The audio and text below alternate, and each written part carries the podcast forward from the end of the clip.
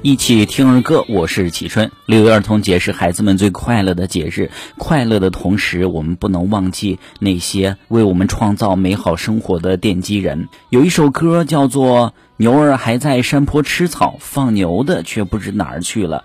不是他贪玩耍丢了牛，放牛的孩子王二小。你听过这样一首歌曲吗？这首歌曲是一个真实人物所改编的。据说呢，王二小名叫王普，一九二九年一月二十二号出生于河北省涞源县上庄村。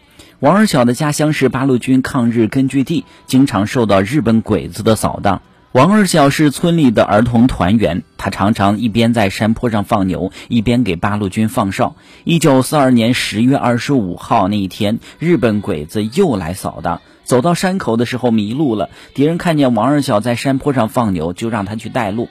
王二小呢，装着非常听话的样子走在前面，为了保卫转移躲藏的乡亲们，把敌人带进了八路军的埋伏圈。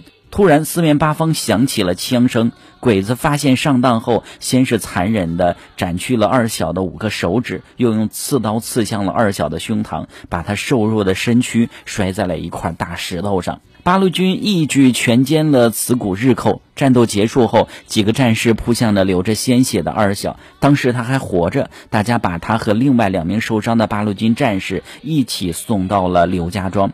可惜伤重无治，为国牺牲。王二小牺牲后呢，当地的居民把他埋葬在了刘家庄的山坡上。他牺牲的时候年仅十三岁，这就是英雄王二小的故事。